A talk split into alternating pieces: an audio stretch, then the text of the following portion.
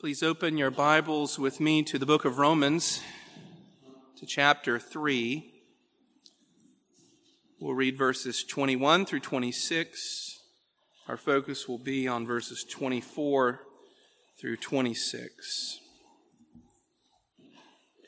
Romans 3, verses 21 through 26. This is God's holy, inerrant, and inspired word. But now the righteousness of God has been manifested apart from the law, although the law and the prophets bear witness to it. The righteousness of God through faith in Jesus Christ for all who believe. For there is no distinction, for all have sinned and fall short of the glory of God, and are justified by his grace as a gift through the redemption that is in Christ Jesus, whom God put forward as a propitiation by his blood to be received by faith. This was to show God's righteousness, because in his divine forbearance he had passed over former sins. It was to show his righteousness at the present time, so that he might be just and the justifier of one who has faith in Jesus. Thus far, the word of the Lord our God. Let's pray again. Father in heaven, as we come to consider the work of Christ for us, O Lord, we pray that you would give us understanding. O oh Lord, that we would see your fingerprints in the offering up of your Son for us. O oh Lord, help this well known truth of the Christian religion be fresh, convincing, and convicting for all of us. O oh Lord, may we have comfort from Him this morning. We pray all this in Jesus' holy name. Amen. I'd like to ask you a simple question this morning and have you answer in your own mind and in your heart. Why did Jesus have to die? Why did Jesus have to die? And some answers may be very simple and very obvious. Most of the children in the room could probably even also give the answer to save me from my sins. That's plain that's simple. Maybe another answer, even more simple, would be because he loves me. Because he loves me. And friends, these are true answers. However, they describe why Jesus did die, not why he had to die. You see, the question that I've asked you is regarding the necessity of his death. Think for a moment you have a God who is in heaven, who knows all things and has all power. He does whatever he wants. There is no contest between him and any other power. Why did he decide in his wisdom and goodness that his only begotten Son must die for sinners. And friends, I want to tell you that Jesus had to die because we are sinners. And our sin deserves punishment because God is just. He had to die because we are sinners and our sins deserve punishment because God is just. You see, whenever Paul is describing the gospel of grace, he's describing it to a group of people who think that you can be justified by what you do, by your keeping of good laws. And they would ask Paul, Well, Paul, if you're telling me that every person is a sinner, then how in the world could God be just in giving them free grace? Isn't sin an offense to you? Isn't it an affront? Isn't it rebellion against your name and against your rule? Doesn't it deserve just punishment? And the Apostle Paul takes that up and he says simply, yes. And so in these few verses, Paul has laser like focus on the justice of God. I do want to say before we move on, you can answer the question why did Jesus have to die in a, in a handful of ways? You could speak of his love, you could speak of his mercy, you could speak of his grace, you could speak of his decrees. But Paul wants you to see the justice of God against sin and sinners served in the person of Jesus. And so, three things I want us to see taken directly from the passage this morning as we consider the atoning blood of Christ is firstly, in verse 24, redemption. Redemption. Secondly, in verse 25, propitiation. Propitiation. And then thirdly, in verses 25 and 26, vindication. Vindication redemption, propitiation, vindication. And so, if we look just a little bit ahead of the verses that we are specifically focusing on this morning, and it's a verse that we've already read to verse 23, we'll see the Apostle Paul describing to the Roman Christians specifically a reality in the heart of humanity. And what does he say? He says this All have sinned and fall short of the glory of God. And this is right out front. It's plain in the necessity of the heart of every single person that has ever lived, men and women and children, old, young, black, white, indifferent, and everything in between. Every single person has sinned against him. Any want of keeping his law, any transgression of his law, failing to do what he commands, doing what he tells you never to do, sinning against him in thought, in word, or in deed. Okay?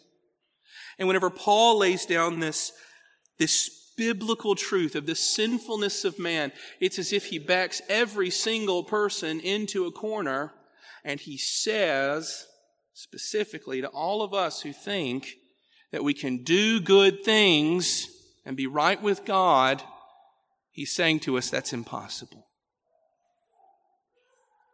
He's saying, according to who you are, the things you have thought, the things you have loved, the things you have said, according to your nature, the very taste that you enjoy the very inclinations of the thoughts of the heart. Those things in the irreducible part of humanity are not just touched with sin, but are a commitment of sin in themselves. You're not just a fallen creature. You actually could rightly say that you, just like me, are a sinner. And so Paul confronts these people and he's got this different idea, this strange idea, this biblical idea that's in the New Testament and even in the Old of free justification. We talked about this last time, weeks and weeks ago, when we came to this passage of Scripture.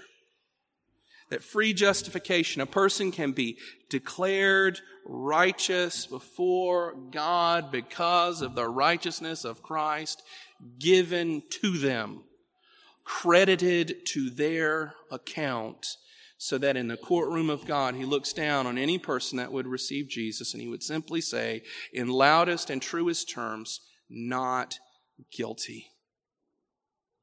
Not guilty. No longer an enemy. Positively righteous blessed, beautiful, loved, beheld, beloved in the heart of the God of heaven. And this sounds strange. Why?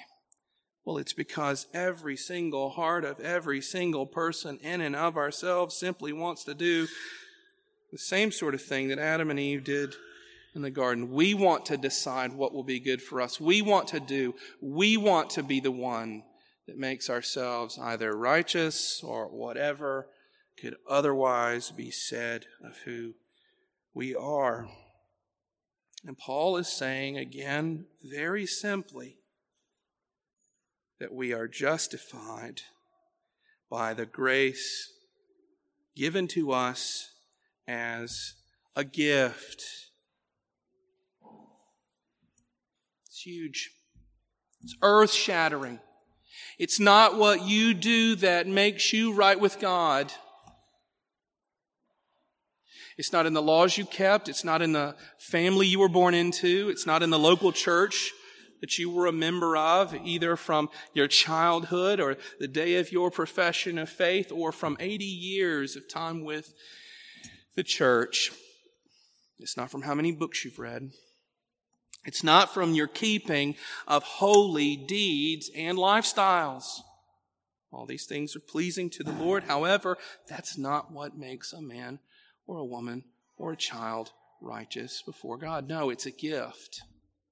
It's a gift. It's something you get that you did not buy, something you get that you did not deserve, something free, something intended to bless you, something that if you receive will cause you joy and gladness and everlasting life.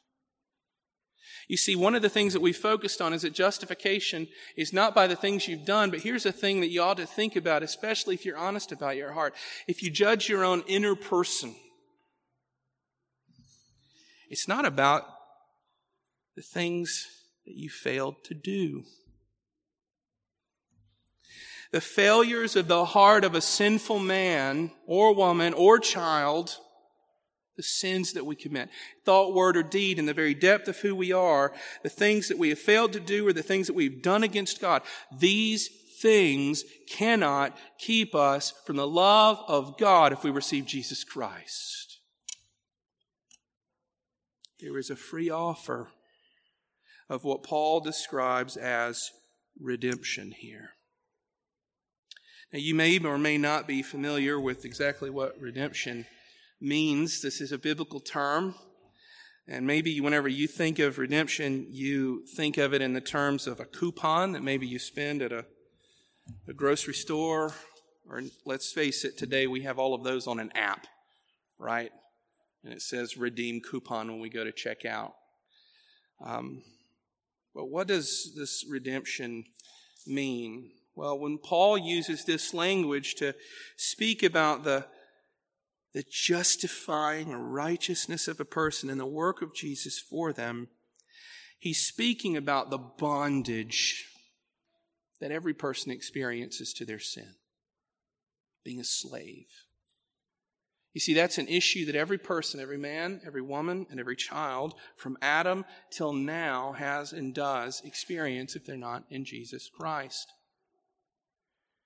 It's not only that they have sinned, but that their mind is in chains to sin.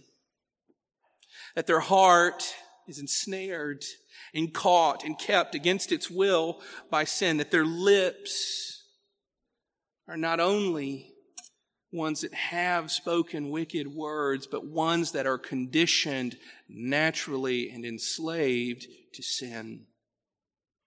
And redemption is being purchased and brought out of that. It's being made free. But something you need to understand is that whenever Paul speaks about the redemption of Jesus, he is talking about your freedom being a purchase. It costs something. Hang on a second, Pastor. You just told me that that justification is free. It is free to you, but it cost the person of Jesus taking up the penalty of sin for you. What was the cost? the life of the only begotten Son of God. That was the cost. He took on chains so that he might set us free. nails fashioned to affix us to a cursed tree. He took them so that our hands could clasp in prayer and worship and adoration. This is redemption. We had to be brought out and purchased and brought far from the sins of our hearts and minds and tongues and the depth of our heart. Something had to change. We actually had to move and it was something ultimately that we could not do for ourselves. Have you ever been restrained? Have you? You ever had your hands handcuffed? I've not thus far had them handcuffed. You know, the restraint that I think of in my life is maybe when I was a child. My dad, my grandfather hanging on to me really tightly, and I wanted to do something else. And I just came to realize that, you know, resistance was futile. I could fight, I could squirm, I could try, but ultimately they, as if they had glue on their hands, had a hold of me. Couldn't do it. I couldn't go anywhere. I wasn't free to myself, and that's the state of the heart of an unconverted man, woman, or child slavery to sin. And Paul says that we are justified by his grace as a gift through the redemption that is in Christ Jesus.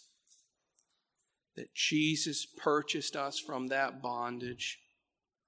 This depiction of an exchange, him taking on our slavery that we might be made free. Him paying the cost and paying with his own flesh, with his own blood. Redemption. Redemption. That's one reason Christ had to die, because if he didn't die, we would have remained in bondage to sin. But in verse 25, Paul goes on and he expands this discussion on justification being made right with God. And he says this He says, Whom God put forward as a propitiation by his blood to be received by faith. Whom God put forth as a propitiation. How often do you use the word propitiation? You ever hear that English term outside of the church? I can scarcely think of anything that I could use the word propitiation in in my regular discourse in life. It is a spiritual term. And I wonder, whenever I say propitiation, do you have a meaning already in mind? And I would hope, brothers and sisters in Christ, knowing that many of you have walked with the Lord for many years, and if I mean, this isn't new for you, You've studied theology, you've studied your Bible, you've studied this passage of Scripture, and propitiation is something that you ought to know. And so I want to have your ears, even those of you who know, I want your ears to be fixed to this because I want you to think on this reality. We're told that God put forth Jesus as his son to be a propitiation. This word's derived from the Greek term hilasmos and if you're thinking, I've never heard that one before, or sorry, hilasterion, I'm getting myself mixed up, lest a Greek scholar shoot me from the back. Hilasterion. And this word describes something in the Old Testament, and it's used to describe the mercy seat. You know what the mercy seat is? It's the lid of the Ark of the Covenant. You know, the one that has two figures of angels, wings turned, toward the middle, this, this place where the Lord is said to dwell, hovering in the Holy of Holies over this mercy seat. It's this symbol of, of God's abiding with his people. But it's also a symbol of atonement. It symbolizes a place where the penalty for sin is dealt with. And so whenever Paul calls Jesus the hilasterion or a propitiation, he is taking and saying simply this God made Jesus a sacrifice to atone for your sins. Now, I would hope this isn't news for so many of you. But have you ever thought about this? Like what this really means? That Jesus was a sacrifice. You know it in the abstract. I'm sure you know at least the system of Old Testament sacrifices where you have an animal, whether it's a dove, whether it's a bull, whether it's a sheep, whether it's a lamb, and they're brought by people to the temple or to an altar, and then they're put to death, symbolic of their need for the cleansing from sin. But do you understand how these things work? That whenever a person comes and whenever they bring this, this animal, this propitiation, this hilasterion to be sacrificed there for its blood to be poured out, that what they're doing is they're taking this animal and they're saying, God, before your face, I acknowledge that I am a sinner and my sin deserves all your punishment. I know I deserve it. I deserve it in my hands. I deserve it in the flesh of my arms, my chest, over my head, over my whole body. I deserve punishment in my soul. I deserve it to the core of who I am. I deserve to be put to death. And so they bring this animal and they say to the Lord, Lord God, can I trade places? I deserve to be on that altar. I deserve that knife to pierce my chest. I deserve my blood to be poured out. I'm the sinner. Can I trade places? Can I have a substitute for just, just this time, Lord? Can I not bear this awful load? Will you pour out your wrath on, on that lamb, on that bull, and not on me? Will you please, Lord? And every time God's people brought these sacrifices, they again and again, if they were worshiping in their heart and not just in empty formalism, were putting their faith in the reality that God would accept for that moment, that sacrifice, so they did not have to die. Because their sins are against God. And they're real and a just God must punish sin. And the wages of sin is death. That's the penalty. That's it. Must die. And they're saying, Lord, will you take this offering? And Paul is telling you, and he's telling me, and he's telling everyone that can read this passage of Scripture that is what Jesus became for us.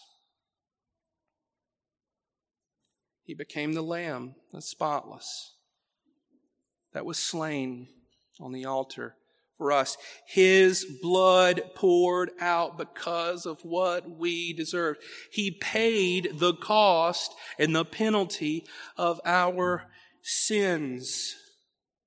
Paul writes to the Corinthians what we had in our assurance of pardon. For our sakes, he made him he made Jesus to be sin who knew no sin, so that in him we might become the righteousness of God. Now you see, whenever Paul says something like that, he's saying a tremendous thing. It's not just, it's not that Jesus was just punished because we're sinners. He was. But Paul said he made him to be to be the embodiment, the enfleshment of all of our sins against God. He bore it in his person and in his soul. That's a whole different thing. He's not just a whipping boy who took the punishment, but he is one who became in every way just as if your flesh were crucified as if your brow was pierced, as if your bones were out of joint and your tongue stuck to your cheek, as if your side was pierced, as if you groaned the last on the tree. That's what happened. He became an atoning sacrifice for you and in your place and became sin, your sin, on the tree, a substitute so that you don't have to be punished. And why? Because sin deserves punishment and God is just. God is just. Wrath against sin, our sin, is right. Now you might be saying, well, Pastor, why couldn't God just have forgotten? Why did he have to kill his only begotten son, the one that is precious? We've got that so well established. We understand that he's his only begotten son. Why did he have to do, why do you have to do that? Why couldn't he have just thrown the salt over his shoulder? Why couldn't he have taken the piece of paper that had all your sins written on it and just stick it at the back of the book, at the back of the ledger? Forget about it. Why not? Because that's unjust. Your sin deserves punishment. And God burns with wrath against sin. Let me ask you a question. Would you prefer God to remain angry against you and your sin written on a paper, tucked in the back of the book, just to be forgotten? Or do you want God's wrath to burn white hot against all of your sins that you've ever committed until it's entirely used up, all of its fuel and burned out to cool? I want it to be burned out. I want the cup of God's wrath to be turned over and poured out. I want the cup to be drank by the Son because I don't want for a second any question in my mind or in my heart. Is my God still angry at me because of my sins? Is he going to come back at me? Is it going to be like that argument with a friend who 30 years later brings up that thing you really wish they would forget? Is it going to be like that? No. Because in the blood and in the body of Christ broken, God satisfied his law, his justice against you. There's nothing else. Your sentence has been paid. Your sins hung on the tree in him, and you've been set free. It's that simple. It's not only that he died for everything you have done, but he died so that the Lord would never, ever have wrath against you, the sins you have done, the sins you're struggling with, and the sins you'll do until the day you die. All of it. All of it's dealt with. The balance is settled. No more war. No more separation. No more anxiety over does God still love me? Or did that sin I committed an hour ago kick me out of his heart and out of his mind and out of his hand? Jesus died as a propitiation, a sacrifice for our sins. But I want you to notice one thing before we move on. Does the passage say, Jesus, knowing the anger of God, decided in himself to die for you? Does it say that? Does it say that it seemed right to Jesus in the day that in, in which he lived, living amongst sinners in their pitiful state to die for them? Does it say that? Does it say that mankind was so wonderful that it just had to be that Jesus would pay what they owed? No. Notice this. Verse 25. God put forward this is what God has done for you and for me and for any who will have Jesus by faith. This is God's plan. He's not the angry and separated God. This is a God who is full of justice and also full of mercy and grace. For God so loved the world that God put forward his son as a propitiation for God so loved the world that he gave his only begotten Son to die a bloody, horrible, humiliating death for us and in our place because he loved us. It's his plan. and his mercy expects and relies upon his justice. He wouldn't just bury your sin, he would have it atoned for in the person of Jesus and his suffering. And then the last thing I want you to notice from this section of the verse is that it's not only that Jesus did this as an objective truth to save some humanity, but he is a propitiation by his blood, what? To be received by faith. What does a person have to do? Believe in Jesus. Does a person have to live a perfect life? No. What do they have to do? Believe in Jesus. Does a person have to have perfect church attendance? No. We'd like you here, but no. You need to believe in Jesus. Do they have to be born into the right family, tribe, or race? No, they need to believe in Jesus. Do they have to get it all together and get it right before they come to know the Lord in Jesus Christ? No, they just need to believe in Jesus. Do they have to have every article of faith clearly defined in their mind before they come to be redeemed by Jesus? No, they just need to believe in Him. It's very, very simple. Faith in Jesus It's really no different than that Old Testament saint that took the lamb, took the bull, took the dove, and simply brought it and said, Lord, please don't punish me. Will you, will you accept just this one from me? Putting their faith in the animal, but really in the mercy of God. Same thing for us if we put our faith in Jesus because we know according to the author of Hebrews 10:4, that the blood of bulls and goats cannot satisfy for sins.